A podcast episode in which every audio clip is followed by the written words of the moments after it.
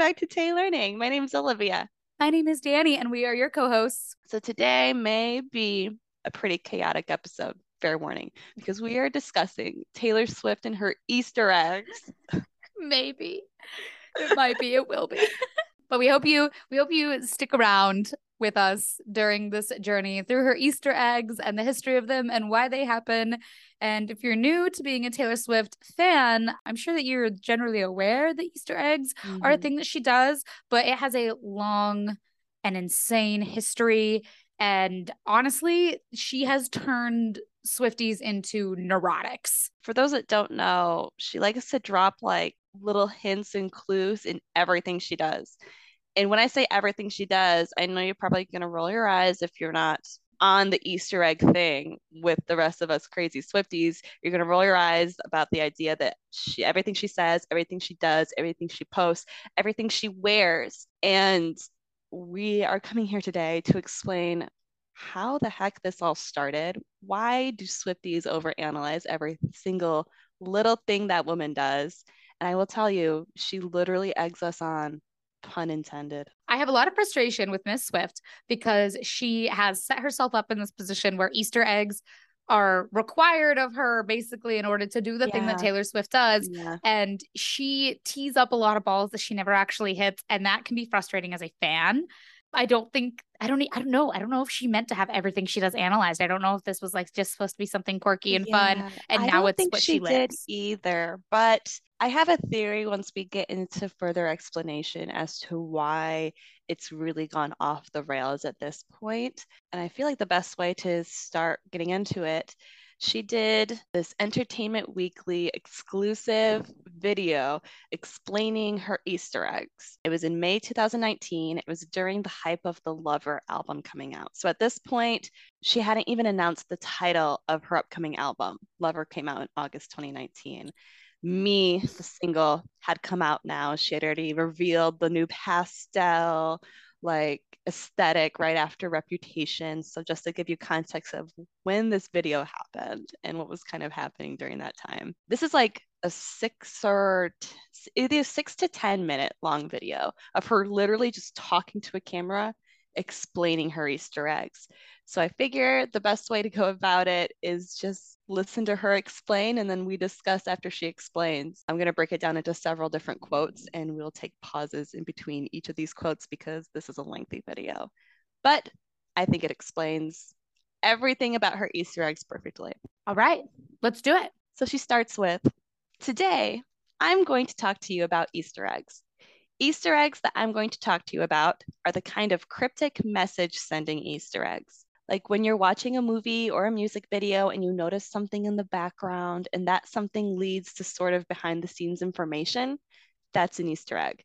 I love to communicate via Easter eggs. I think the best messages are cryptic ones. So I'm going to lead you through my favorite kinds of Easter eggs to lay. Easter eggs can be left on clothing or jewelry. This is one of my favorite ways to do this because you wear something that foreshadows something else. People don't usually find out this one immediately, but they know you're probably sending a message. They'll figure it out in time. Lots of examples of this exist throughout my career. And a couple examples popped up on screen. I'm just going to list them and tell you about them because I don't know if you knew these because I didn't know some of these. In March 2019, Taylor posted a photo to her Instagram of these pastel iridescent butterfly heels. This is during the Reputation era. This is before Lover was announced. The Reputation era is really dark, black, green snakes. And she posted these pastel butterfly heels, butterfly heels. You know, like, yeah. That was an Easter egg for the upcoming Lover era. Another one, before Red was announced, Red OG, she posted a photo of her wearing bright red shoes with her feet kicked up in a recording studio, indicating the next album. Mm-hmm. So this is kind of why people overanalyze her posts because she has a history of foreshadowing things. Another one that I thought was kind of crazy, this is the one I didn't know.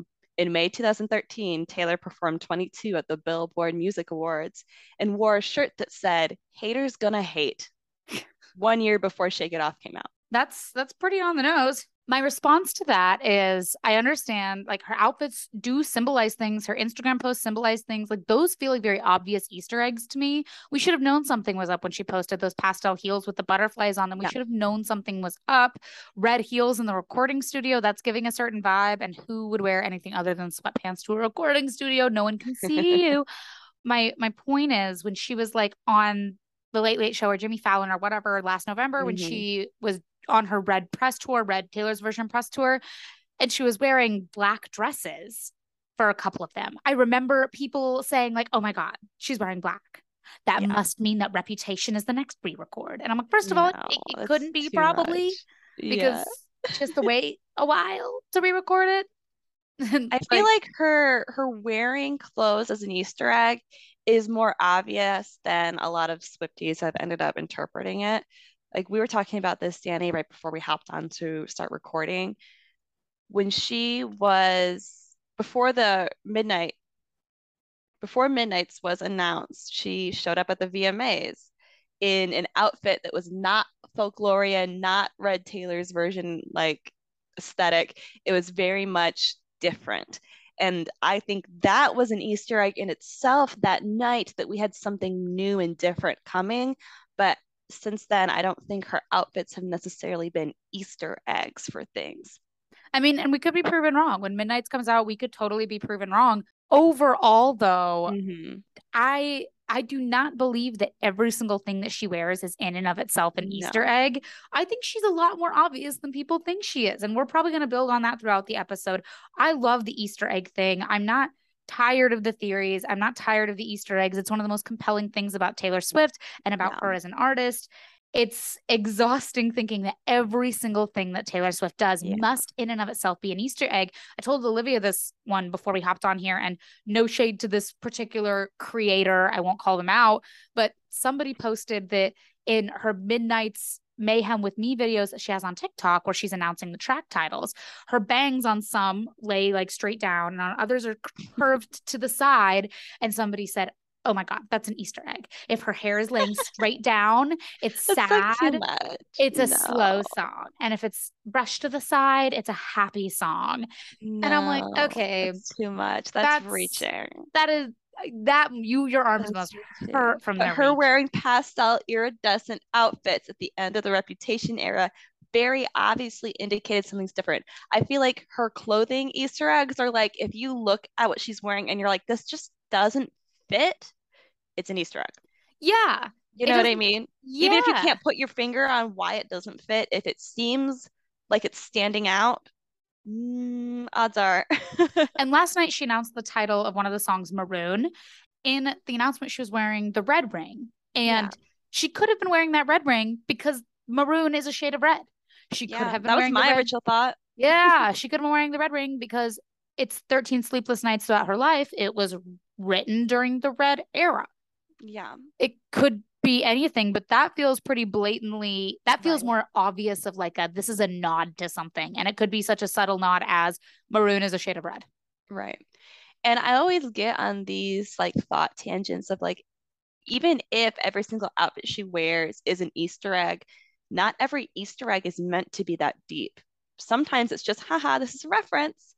And one of my favorite examples in terms of the Midnights era, I don't think it truly means anything. And I don't even know if she intended it, but I'm sure she loved that people connected this. The order of her outfits, her first three during the Midnights era, it was a silver outfit, and then a midnight blue outfit, and then a golden outfit.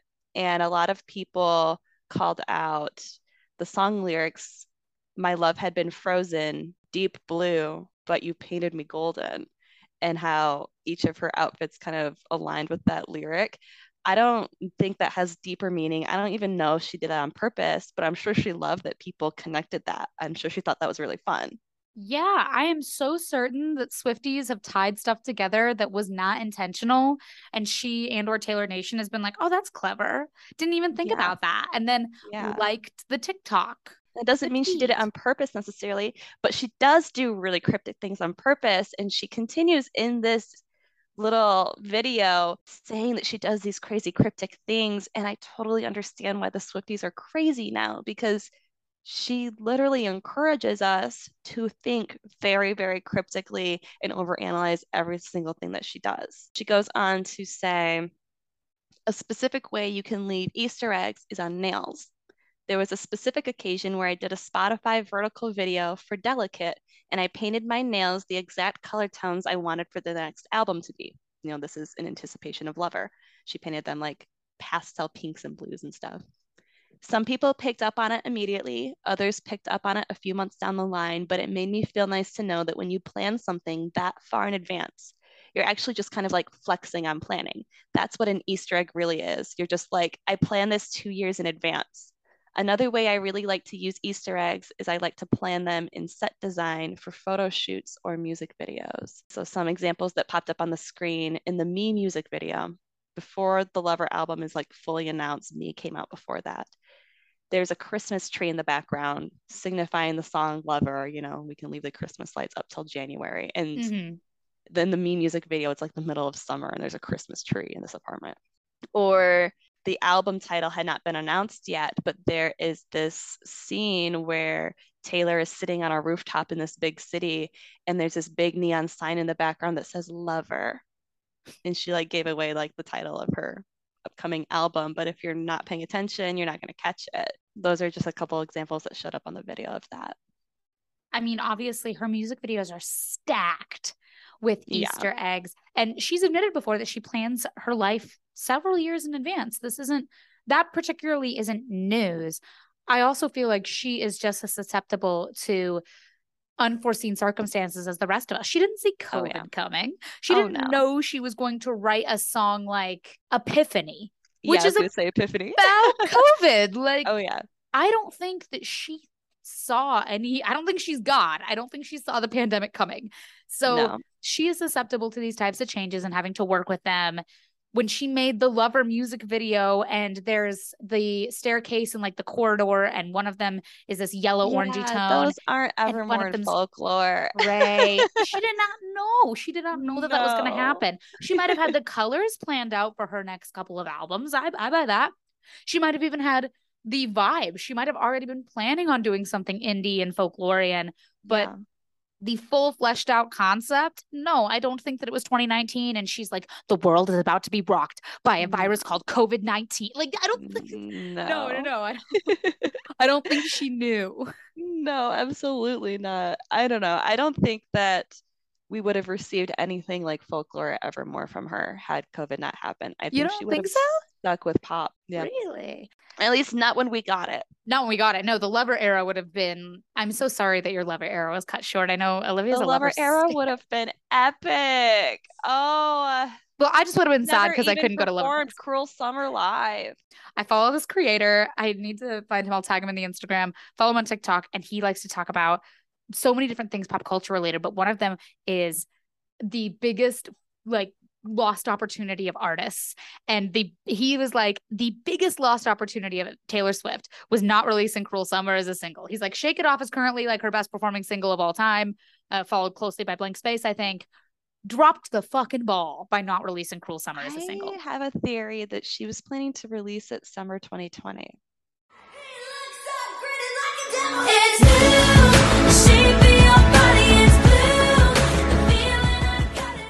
And yeah, she can't release a song called Cruel Summer during a pandemic. That would be mm, so no. insensitive. Because if you think about it, she led the lead single for Lover was Me, which I know you have qualms with. I have qualms with the Me song itself on a certain level, but I don't think it was a bad lead single.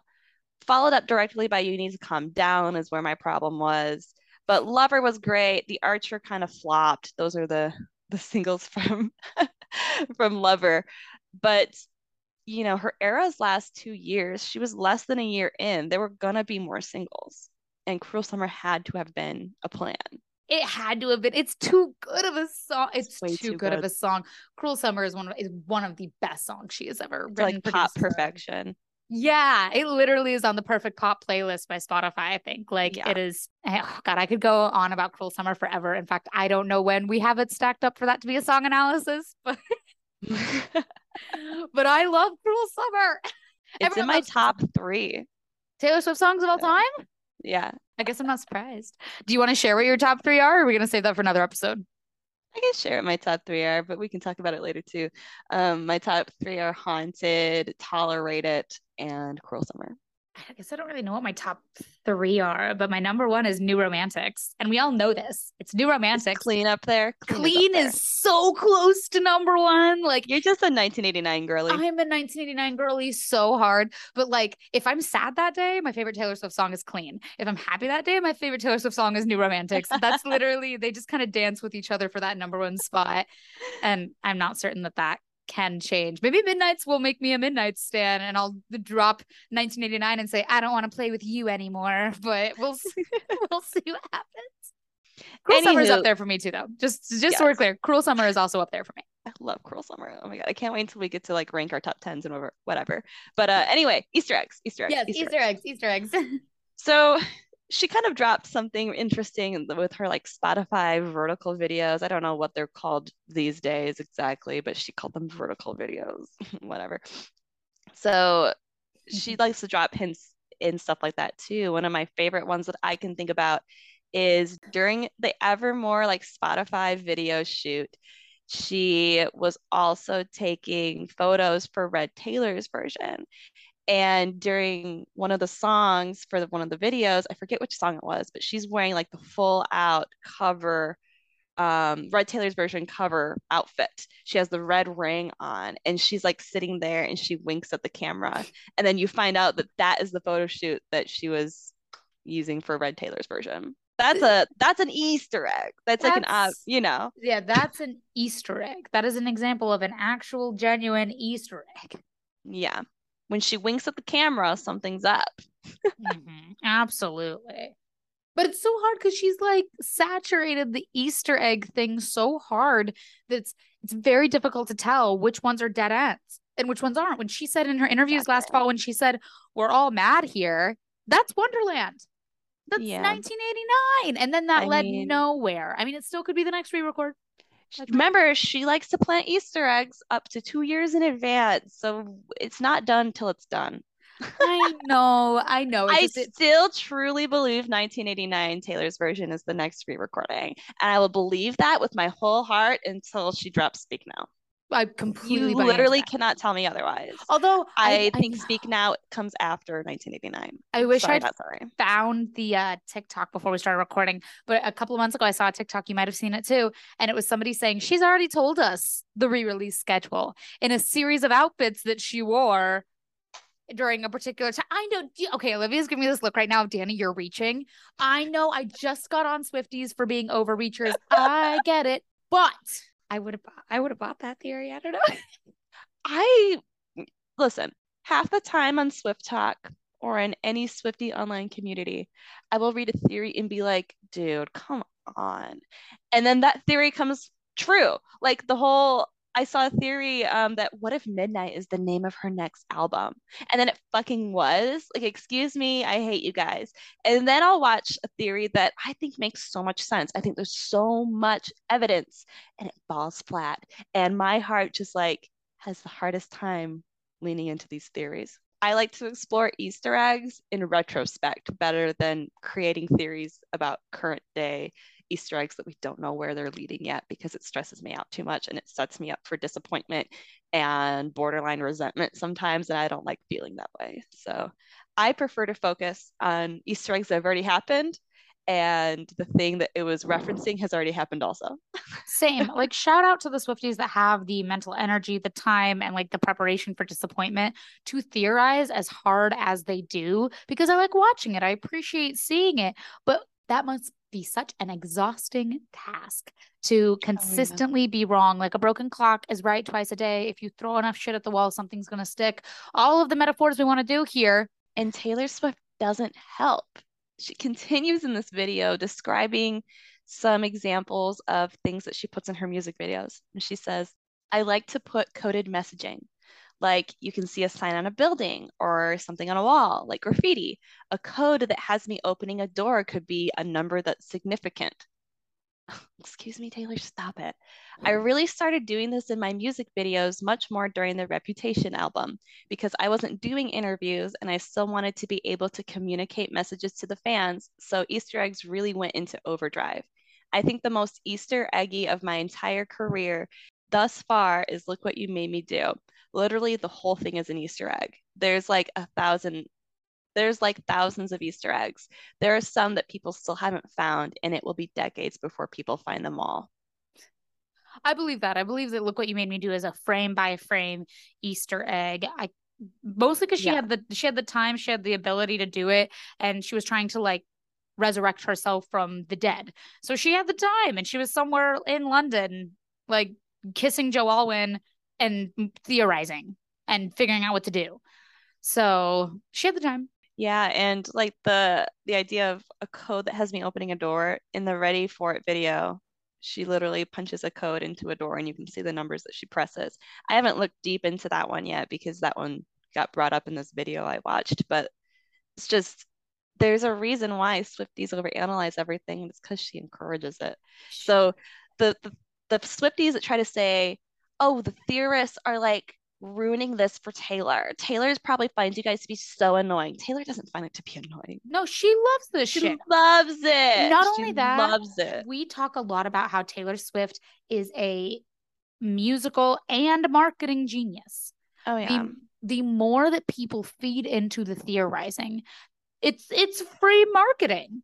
Absolutely, oh, yeah. it is. There are hundreds of articles if you search Taylor Swift Easter egg where people are talking about their own theories, like writers for magazines are talking about their own theories mm-hmm. or theories that they are regurgitating from the internet because it's free marketing, baby. Yeah. Of course she hates she doesn't hate it. No. She's built her career on it. And half the time, like things are Easter eggs. And like I was saying before, the Easter eggs don't have to be deep and really like signify something in the future, but she does like to make cutesy little connections. Like, I don't think her lyrical parallels are on accident most of the time. I think she does think like that. She likes to make callbacks, she likes to make connections, she likes to weave everything together. It's fun for her. It's a creative, a way of creative outlet, I guess, for her to be able to connect things because that's fun. Yeah, tying things together is really powerful mm-hmm. for her. And I don't think that that is a secret because no. she is open about that. Also, this isn't entirely related, but I wanted your thoughts. So last week we did the John Mayer episode and we talk about in half of my heart. John Mayer and Taylor Swift sing that together, and he sings the line paper ring. And then years later, she records the song Paper Rings about Joe Alwyn, not about John Mayer, obviously. No, right. But, but like, that's just so funny. Like, even if it's just a coincidence, like, that is a connection. yeah, that is a connection. It's so weird. And like, I mean, I mean, it's not really an Easter egg because she's not singing about John. Mayer, but like, I wonder if she just that was that, buried like, somewhere deep in her, in her brain. yeah, that. she yeah. liked it. She liked mm-hmm. the phrase paper like ring. The idea of paper rings. Mm-hmm. Yeah. So very bizarre. Yeah. And this last quote that I just shared kind of has sparked a theory in me as to why the Swifties are like peak level crazy analyzing everything Taylor does. So before Reputation, she did like those hidden messages, which we'll get into her explanation of that before. And her lyric booklets, like she had secret messages in there that kind of indicated what that song was about or gave you a little more context. Um, and she dropped like some kind of small Easter eggs in her music videos, but it wasn't like overdrive. You know, she did interviews and explained herself and whatever. But during Reputation, she took no interviews because her thing was there will be no explanation, just reputation. Because in her past, in 2016, when she got chased off the internet, it didn't matter what she said. And she knew that if she did interviews during Reputation, it would all be about Kanye and Kim. And she didn't want that. She wanted the album to kind of speak for itself. So, because she did no interviews, she still wanted a way to feel connected with fans, which is why in the Look What You Made Me Do music video, she dropped so many Easter eggs. And there's so many Easter eggs in the Reputation era because she didn't talk directly to fans. And then when we transitioned into Lover, she did a ton of Easter eggs in anticipation of Lover. And then she started doing interviews and like this video that I'm sharing with you guys, where she's explaining her Easter eggs. She exposed all her crazy thoughts and how she likes to set up these Easter eggs and with all these crazy different ways. And it got fans starting to like study her past, learn how she does Easter eggs. Okay. Mm-hmm. And then the pandemic hits and she hits us with two surprise albums back to back with little to no lead up. I mean, she posted a not a lot going on in the moment Instagram, you know, picture that foreshadowed folklore, but we didn't know that because she dropped it the same day as she announced it. It was a surprise. Evermore was a surprise. And then during the re-recording eras of Fearless TV and Red TV, and now leading into Midnights, fans I feel like are at their peak crazy analysis because they've learned how she does Easter eggs and everyone wants their theory to be right. Everyone wants to figure it out before it happens so that they can have like the title of the smart Swifty. So I think that's why fans have kind of gone into overdrive is she's really set us up to do that. Absolutely she has and I wish that like it came with less of a competitive spirit almost which uh, right competitive spirit is what keeps it going but people really are out here like fighting for their lives over which theory is right. And yeah. I hope that most people take it in jest and keep it lighthearted and enjoy the fact that like this is supposed to be fun. Theorizing about her is supposed to be fun, but I've seen people who theorize about her and comments on it are like, this is stupid. Even when they're right. The person that said, What if the next album is called Midnight? People are like, This is a yeah, dumb theory. Everyone attacked that guy and he was right. oh, I saw a girl say it too. Oh, I saw a guy say it. Oh God. Well, because she kept emphasizing the word midnight. So everyone was like, That's obviously significant. And everyone's yeah. like, It's not gonna be the title of the album. and it was. and it was. So like I just I want people to take this as fun and silly and goofy. And people are welcome to over theorize. My favorite types of theory TikToks for SwiftTok are when people are like, I know that this is reaching. I know that this isn't right. but that's my favorite because the self-awareness is chef's kiss, iconic. I agree. I have a hard time getting into the crazy theories that are like, we are getting three albums at once. I can't watch those ones. They piss me off. But the ones that are like, this is reaching, but like, hear me out. Is this a coincidence? Uh, yeah. Those are fun. Thrifty Swifty is so good. Like you said earlier, we were off mic. Thrifty Swifty is great at being like, what are your guys' thoughts on this? What if? Like, what if? Yeah. And when people come in really hot and are like, listen up, this is the way that things are, you're not seeing it. I'm like, mm-hmm. there's a good chance you're wrong statistically. And things like she's going to drop three albums. No, she's not. She's going to drop one album. You know how much work it takes to make one album? A fucking lot. She's not yeah. going to do three. Get over yourself. Quit being like overly grabby and demanding too uh, much from her. I totally agree.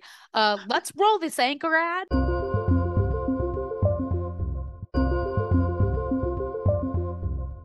She continues explaining her Easter eggs, saying, Another way you can drop hints and leave an Easter egg is hints in print. I'll do an interview that's supposed to come out way before something else that's supposed to come out, and I'll foreshadow this thing that's supposed to come out in this interview that I do that comes out way before the thing comes out. okay. For example, I did a magazine interview where I mentioned Brendon Urie and his band Panic at the Disco, you know, months before anyone would find out that I had done a song with him.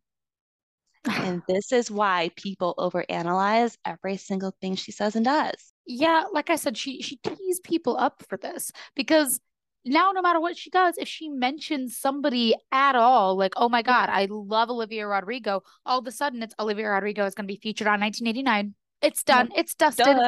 when that's, I feel like more often than not, it's not the case. Yeah. I feel like most of her Easter eggs aren't meant for you to be able to predict, but to be able to look back on retrospect. Yes, absolutely. Great way to put it.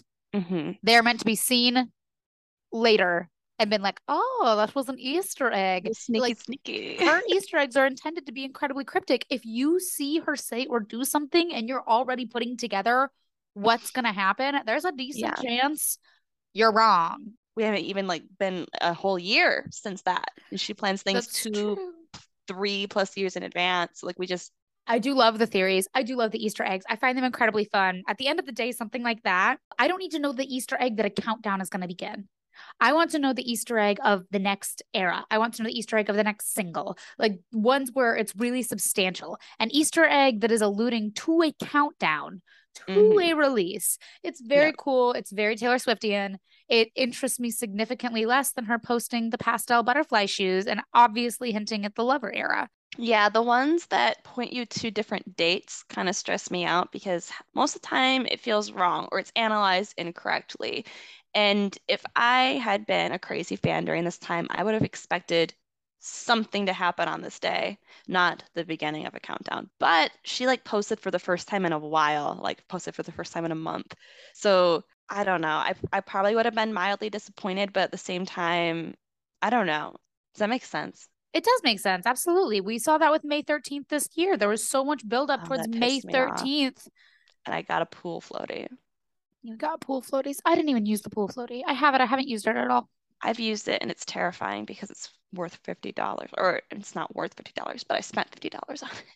it's scary to use. Yeah, I haven't used it at all. It's just there was so much buildup for that. And I feel like almost in some ways, particularly with Taylor Nation, less so Taylor Swift specifically, but Taylor mm-hmm. Nation, I feel it's very boy who cried wolf a lot of the time. Yeah.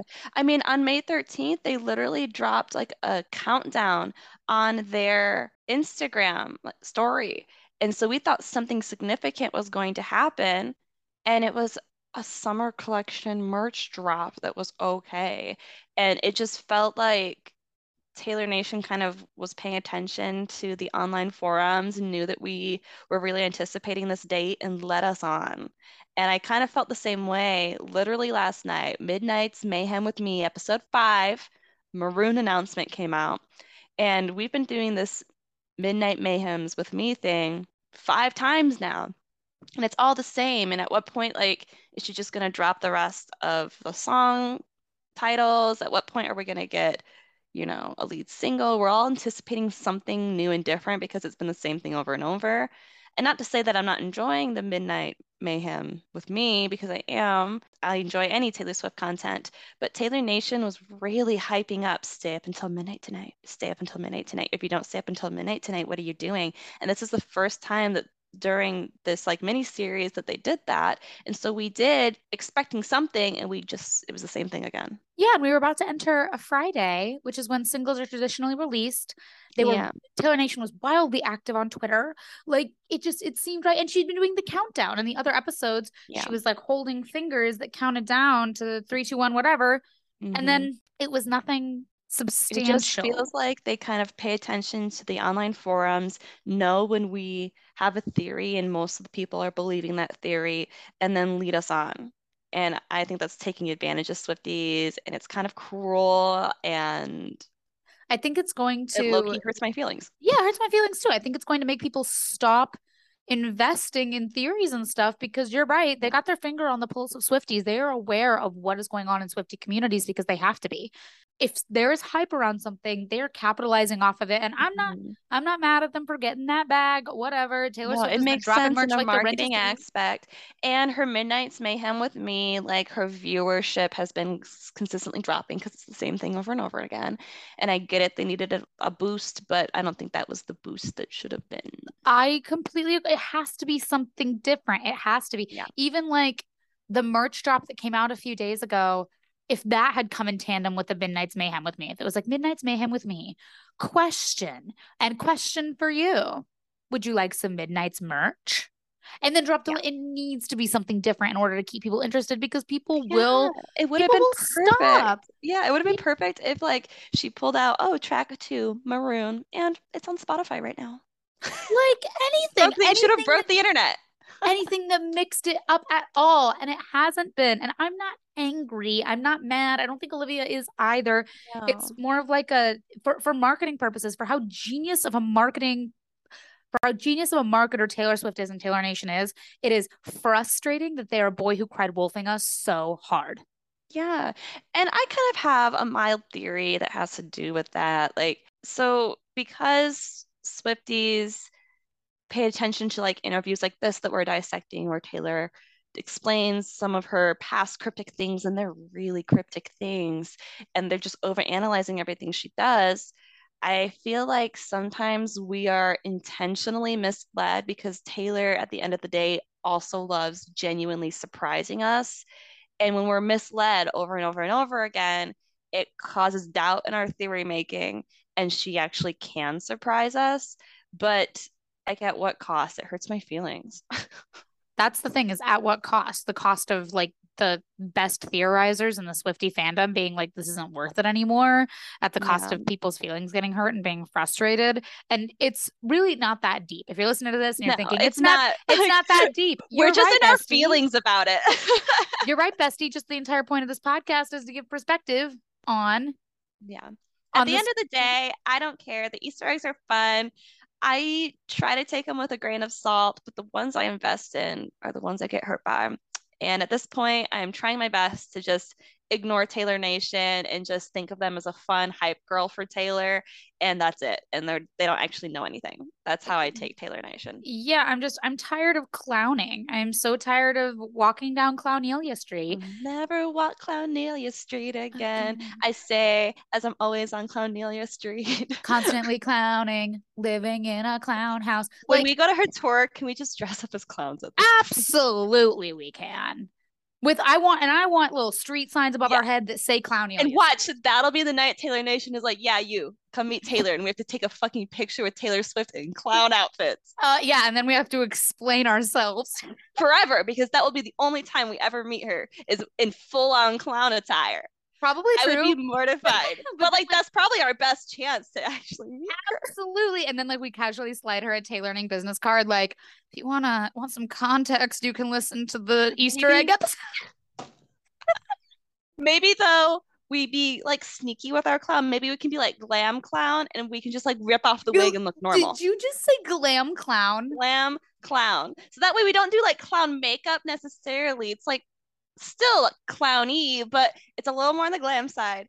And it's a situation where we can rip off our wig. We have like curls that fall out, and we look okay to take a photo with Taylor Swift and gonna... put on our wall for the rest of our lives.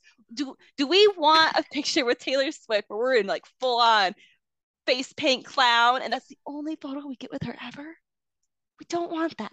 Probably not. But like imagine us showing up to the meet and greet room and they're like, um, you were just as clowns before. Mm, we don't want you now.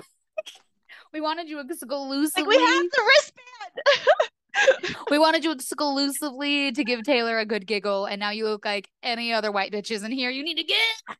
Well, it'd be a thing where like we would meet her in the clown attire, and then right before the picture, rip it off. Oh yeah. Okay. Okay. Okay. We're fair. We're good. That's fine. I'm okay with that.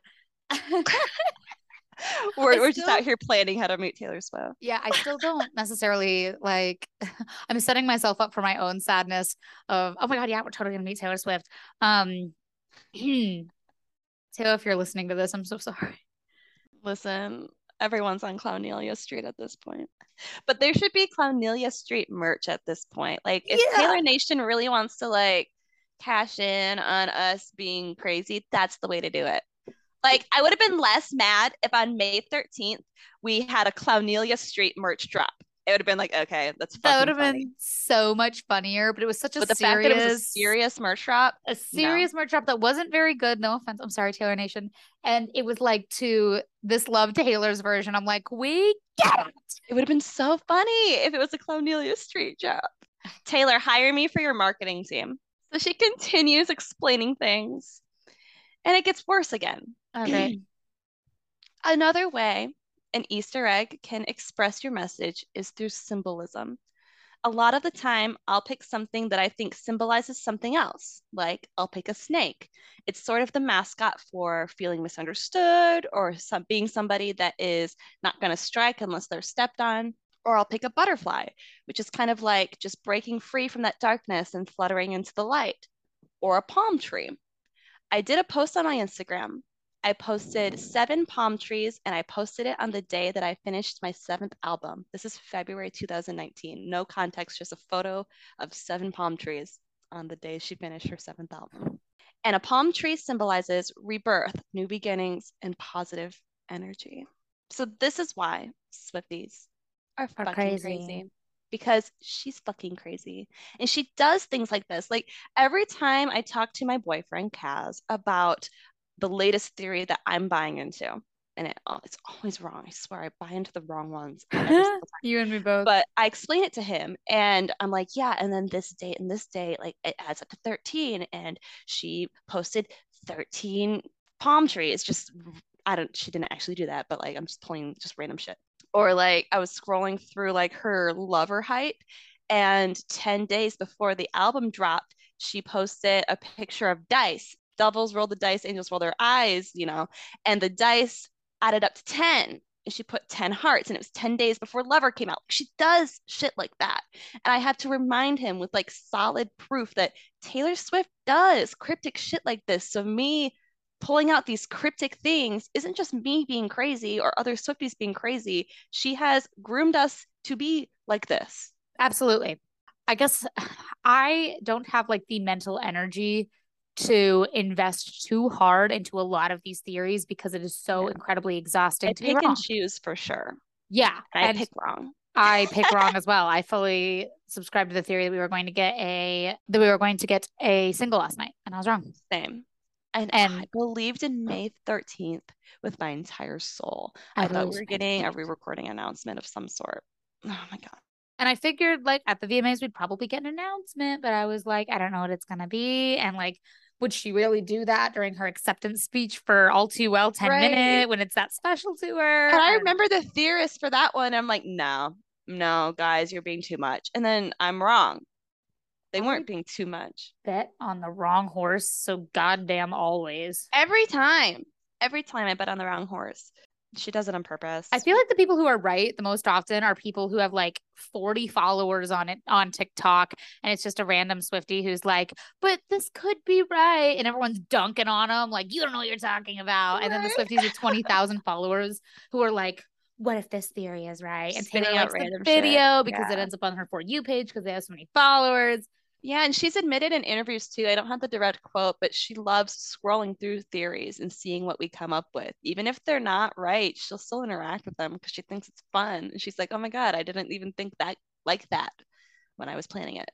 And um, the last quote I have from this video is when we get into like number theories, which before I listened to this video or watch this video, I guess, the number theories of this date adds up to 13 when you do you know, two plus two plus whatever, whatever equals 13. Something's happening this day. I'm like, you guys are crazy. That's crazy. Stop it. You're being crazy. And whenever I present those like supporting facts to my boyfriend, he's like, come on, that's stupid. But Taylor Swift said, the last thing I will mention is my go to Easter eggs. These are things that may not lead to something in the future, but they're just a tribute to my love for them. Those things are 13s and cats. If you see a cat in my Easter egg situation, that's just because I love cats. It's that simple. Sometimes it means nothing other than just reminding you how much I love cats. Also, the number 13 is really close to my heart. I will pick dates, like really important dates, just because the numbers of that date add up to 13. So that's why Swifties are nuts. That's why Swifties are nuts. And I don't blame them for being so. We're nuts too. I just, I am a skeptical nut. Yeah. And um, this is not part of this video. This is a quote from an Instagram live after the Me music video came out. Taylor Swift encourages people counting how many stuff of one thing are in her music video. She encourages numerology. She said in this live, quote, we do a lot of numerology around here. Maybe make a point to count the briefcases circling around my head in the briefcase scene. Maybe make a point to count the clouds in the lobby thunderstorm scene. Like she encourages people to count these things and try to figure out the meaning of why were there seven briefcases? Why were there 13 thunderstorm clouds? So, at a job that I've had before, when I went in for a review, the girl who was reviewing me said, All right, we're to the you need to improve section. What do you think you need to improve on? I think we both know what it is. And I outed myself and said something that I needed to improve on. And she goes, yeah, I was thinking that too. And then I watched her write it down. She didn't have anything. I'm not like gassing myself up. She just didn't know what to write for my I need to improve and was hoping she I would answer it for yeah. her. Yeah. My point is that's exactly what I think Taylor Swift does sometimes when she's like, so what did you guys think was the Easter egg in this? And when she hears something that's the closest to accurate, it's like, you it's nailed like, it. like I, th- I think she watches TikTok sometimes and goes, oh shit, I didn't think about that. Like That's a good tie. Because I'll write that one coincidences coincidences do happen all the time. I would say like, oh, nothing is a coincidence when it comes to Taylor Swift. Uh, Yeah, there are definitely things that are coincidences. It's probably not super common, but she likes to mislead us. She likes to put us down the wrong trails. The amount of suitcases might not fucking matter. Yeah, I mean, I didn't follow up super hard because I was probably gonna wait to deep dive that when we do our me music video deep dive to see if it actually did amount to anything. But she literally calls out stuff like that and it's like, count them. It might mean something. Or sometimes like she has more obvious Easter eggs. I specifically keep citing the me music video because this interview was during, you know, me just came out. And so like a lot of the stuff was directly in reference to that. And in the line, there's a lot of cool chicks out there. It pans to this gallery wall of a bunch of literal baby chick paintings with like sunglasses on, and in the middle are the Dixie chicks. It's a lot of cool chicks out there. Great. and that's also like a reference to you know she kind of took the lover era you know with miss americana documentary as kind of like her political not awakening sort of like this is when she started talking about politics and the dixie chicks got a lot of flack for talking about politics or i guess they made one comment about george w bush at a concert right Yeah, isn't that what they- happened Yep, they said that they were ashamed that the president of the United States was from Texas, yeah which didn't got them a lot of a lot of hate go over well at the and time. Taylor Swift discusses that in her Miss Americana documentary about how they were always made an example of to her in context of don't talk about politics. And so it's kind of that like that's well, not just more obvious Easter that wasn't hinting at anything coming in the future, but it had a lot of meaning behind it. well, it kind of did because the chicks were featured on Soon You'll Get Better. Soon you'll get better. Ooh, uh, you'll get better soon. That is true. So it was You're kind right. of kind of both. Sometimes she's super obvious, sometimes she's more cryptic, and I think that 70% of the time she's fully misleading people with the Easter eggs, quote unquote, because she does want genuine surprise. If her Easter eggs were too obvious, like the liner notes or capitalizing capital mm-hmm. letters, or duh, that's It what gets- capitalizing means. It gets old after a while too. Even though we would love her to be a little more straightforward and not lead us on, I think it would be kind of boring if theories were always right. And Agreed. she never surprised us anymore. I think it's just a matter of knowing what you can and can't handle emotionally. I and just- I know I can't handle believing every theory. same and i just don't want to be drug out constantly like the midnight's mayhem with me is awesome but like if, if there are easter eggs embedded in this i need i need quicker satisfaction i guess Yeah, like it's- it's not as worth it anymore for me to stay up until midnight, 13 nights leading up to this, just to get the same thing over and over again when I could go to bed, wake up the next morning and learn the information. Like there's no All the value in learning it at midnight versus 7 a.m. the next day. If there's nothing else special going along with it. Like I stay up every night for midnight's mayhem with me in hopes that she'll be like, this track is called this and it's out now. That's Yeah. what I stay up for. same i genuinely thought we would be recording an episode today about a single i thought that that was what was going to come but the payoff for some of these needs to be sooner for me and that i'm not taylor Mhm. swift this is totally her discretion her decision and there are people who are listening to this who definitely disagree with me and i know that but Mhm. when she does stuff like showing the cool chicks, we didn't know that that meant the chicks were going to be featured. That didn't need an immediate payoff. But the Yeah. Midnight's Mayhem with me, it's been going on for a couple weeks now, and there is not payoff yet at the time of Yeah. recording this episode.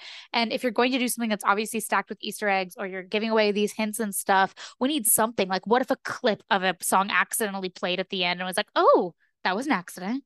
Well, then you it a ends. theory about Nice Boy Ed. Yeah. that's just like a slowed down, pitched down version of one of her tracks or something. it just doesn't sound like I don't know. I don't, it doesn't feel like it'd be her her voice, but I I could be wrong. I could be eating these words in three weeks because midnight as of today is so three weeks. excited for Midnights to come out and for us to finally be able to put the Easter eggs together. Like I said, in retrospect is way more fun for me because I like to have all the information in front of me and then draw lines. And I can't wait to figure out what was meant as an Easter egg or what wasn't. So did Easter egging begin in the Fearless era? Is that when it started? It started back in debut. Did it? debut, she did um those capitalized letters. I think, darn it, I think I skipped that section. Oops.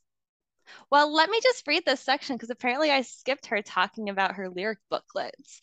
She said, I'm going to take you back to my original favorite way of Easter egg dropping, and that is in my first album. It's encoding messages into the lyrics. This was how I first started doing this. I just thought, why not capitalize random letters and see if the fans figure out that if you take all the random letters and put them together, it spells out like a little code, secret messages. It could be one secret message per song, but in other albums, I had a secret message story that would go throughout the lyrics. I like this because to me, it makes people read the lyrics and it makes an album more of an event. Easter eggs are really a way to expand the experience. Okay, so she's been doing this her entire career, which is funny because debut, like she was like 14 or 15, putting all this together, Yeah. preparing. She didn't even know how big of a phenomenon she was going to get and how serious and deep this was going to get. But yeah, that's crazy. What is, if you had to pick like a favorite Easter egg, what would it be? Oh, God. Well, I'm a big fan of the secret messages, honestly. Um, she stopped doing it after Reputation because no explanation, just reputation was like her tagline for that album. So I think the secret messages are probably my favorite because because of that, we're able to figure out who these songs are about and like more information about them. Some of my favorites were the All Too Well secret message was Maple Latte. She went on a date with Jake Gyllenhaal and had maple lattes. That's how we put that together with Jake Gyllenhaal. The Story of Us, CMT Music Awards. She was only there with John Mayer. Like we could, we could put that together. Or Last Kiss, the secret message was Forever and Always, which is the song that she very publicly stated was about Joe Jonas. So therefore, that's how we know Last Kiss is about Joe Jonas. And I just like putting all those things together like that. So I think the secret messages are honestly some of my favorites. I'm kind of bummed she doesn't do them still. Yeah, having like insight on who the songs are about is powerful to me. Yeah, yeah. And I know she now lives or leads a more private private life, you know, pr- more private personal life. More private, did. private life. So I understand why she doesn't do that anymore, but at the same time, I low key miss it. Yeah, I feel that. What's your favorite? I think I'm gonna I'm gonna steal from my roommate real quick and say that the look what you made me do video just because as we talked about earlier it's frame by frame stacked with easter eggs that we don't know about. We won't know about until we have our own kids which is Oh, crazy yeah. if we have our own kids. So Man, there's just so much to unpack there that it's insane which is weird because again look what you made me do is not one of my favorites. That's my favorite music video of hers. i knew that. It's one of the most Mhm. expensive music videos of all time. Yeah, I it's don't- incredible. i don't know what my favorite music video is. I really like bad blood just yeah, I like Bad Blood 'cause I like-. I like stories being told. I really like stories being told. Same. But of course, the All Too Well short film. But does that even count? It's a fucking short film that's going to get nominated for an Oscar. exactly. Not quite a music video. Not quite. Just like one level up, somewhere between music video and Oscar-worthy film. Yeah, I feel like by the time we get to a deep dive of Look What You Made Me Do, the music video, it's probably going to have to be a two-parter because we're going to have to like discuss frame by frame what's happening in the background and what X, Y, and Z means and why is this significant and Yeah. because especially learning that Taylor Swift loves symbolism behind things, like she chose palm trees because palm trees symbolized, you know, rebirth. So like we're gonna have to like look up everything. Like she's eating a lobster in the Look What You Made Me Do music video. We have to look up the meaning of a lobster. Why did she pick lobster? Because we have to think like that because that's how Taylor Swift thinks. Yeah, that one's going to be absolutely insane. And I look forward to whenever we do our music video ranking because that's one, that one's going to be fun too because she has so many music videos and there are some that are obviously just so much more of a standout than Yes. others. Like, hmm And we've talked about some other fun Easter eggs um, in past, you know, story times because they were relevant. Like I think it was the Out of the Woods music video. She has Harry Styles' initials on her wrist for like a brief cut of a scene. yeah, Yeah, yeah, like that's an Easter egg. that's an Easter egg. Or the So, paper airplane like necklace. An airplane. Easter egg. the guitar slurs from Dear John. Easter egg. Easter egg. So she she's just chock full of them. And honestly, if we did Yeah. this episode in breaking down every single Easter egg, this episode would never end, and we wouldn't be able to get back It to our. So I'm sure we're going to hit most of these Easter eggs as we discuss other topics because like like you just said, Dani, there's so many of them. And so many of them are so simple. Like there's a cat walking in the background of one of her, her music videos. She just likes cats. that's it.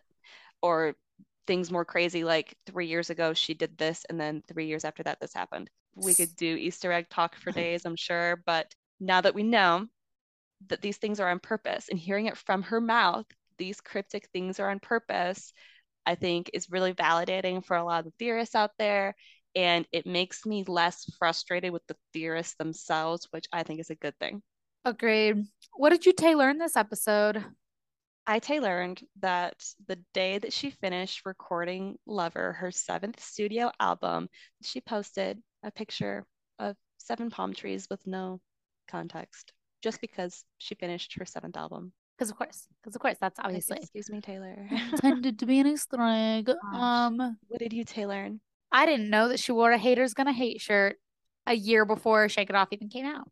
I mean, it's a phrase as she keeps saying in defense of the lawsuit, but, But at that point, like she, she knew. this is May 2013. She had already written probably a majority of 1989 by then. Yeah, you're right. But I didn't know that. Uh, in the name of shameless plugging, if you want to hear more about all of this and the Easter eggs that have been done, then we have all of these other episodes prior to this. We've had so much fun doing this. Yeah, Uh, I- things like a deep dive on John Mayer, Joe Jonas, Harry Styles. We have Katy Perry, Kanye West.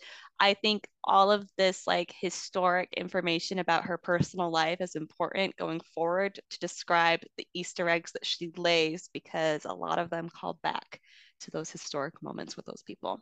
Easter eggs that she lays. Graphic. Yeah, I mean, I completely agree. And I know that a lot of, as our listenership has grown, hello, we see you from all 30 plus countries and 30 plus states. I want to do like a little call out. What's a what's a country that's on our We list? have a lot of listeners from Germany, 6% of our listenership. So if you're listening from Germany, we see you. We're so glad you're here. And we know that a lot of our listenership as we're growing are people who want to get more into Taylor Swift and want to learn more about the Tay lore, if you will. I know, I know, I'm sorry, I was bad. So Uh, bad it's good. so bad it's good. So we hope that this like help fill in why she does the Easter eggs, the history of it, what the Easter eggs mean, and hopefully make you feel a little bit less stressed out because there's a lot to cover here. And being wrong is also okay when it comes to Easter eggs. I just personally have trouble being wrong, so I don't theorize very hard. I just I'm trying my best to just float with the flow of Taylor and the things that she chooses to give us. And being surprised is fun. And you don't always have to know what's coming. Yeah, being surprised is super fun. Being right's fun too, but being surprised and tying it together in the aftermath is also a lot of fun. Being right fun. is fun, but at what cost? It's not worth it to me. But it being wrong the other 90% of the time, yeah, no, my ego can't handle that I'm being no, blunt. I can't. So uh, be sure to follow us on Instagram, TikTok, and uh, Twitter that we just riled up at Tay Learning Podcast. Let us know your thoughts. Let us know your favorite Easter eggs because there are so many out there. So I'm sure so many people have so many different favorite Easter eggs. And I would be very interested to learn more because Dani and I don't know every single Easter egg Taylor Swift has ever done. So it's your turn to Taylor and us. Tay Absolutely. teach. I hate Tay- that one. That, that was not as fun, but you know. Tay, teach us, Tay listeners. God, we're so annoying. Um, what are we? What are we talking about next week? By the way, Next week is a very tentative situation because I am still holding out to hope that we're going to get a single. But because I said that into the universe, we probably will not because that tends to happen to me. Mm-hmm. So if we do not get a single by next week, we can watch a very comforting video, the 1989 World Tour, and we will report our thoughts and feelings on it. Dani and I never went to a Taylor Swift tour, so I haven't seen the 1989 World Tour in one show in one sitting before. So we're just going to do a deep dive on that, discuss our favorite performances, our favorite outfits, and all of our thoughts about that. So regardless, it's going to be exciting because 1989 Taylor killed it. absolutely. We know I'm a 1989 stan, so Oh, I'm yeah. excited already. For this week, my name is Dani. and I'm Olivia. Thanks for listening.